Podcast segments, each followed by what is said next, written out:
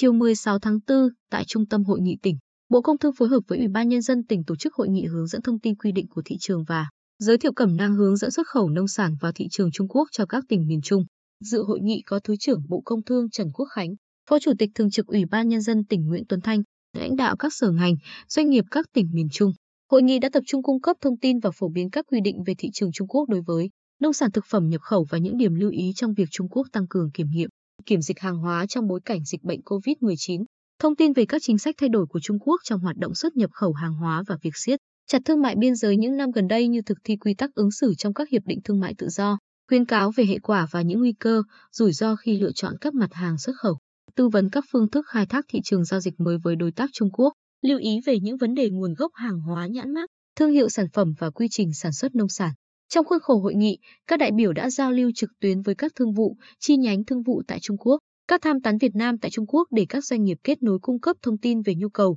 thị trường các mặt hàng nông, thủy sản và lựa chọn mặt hàng ưu tiên xuất khẩu trong giai đoạn hiện nay với Trung Quốc.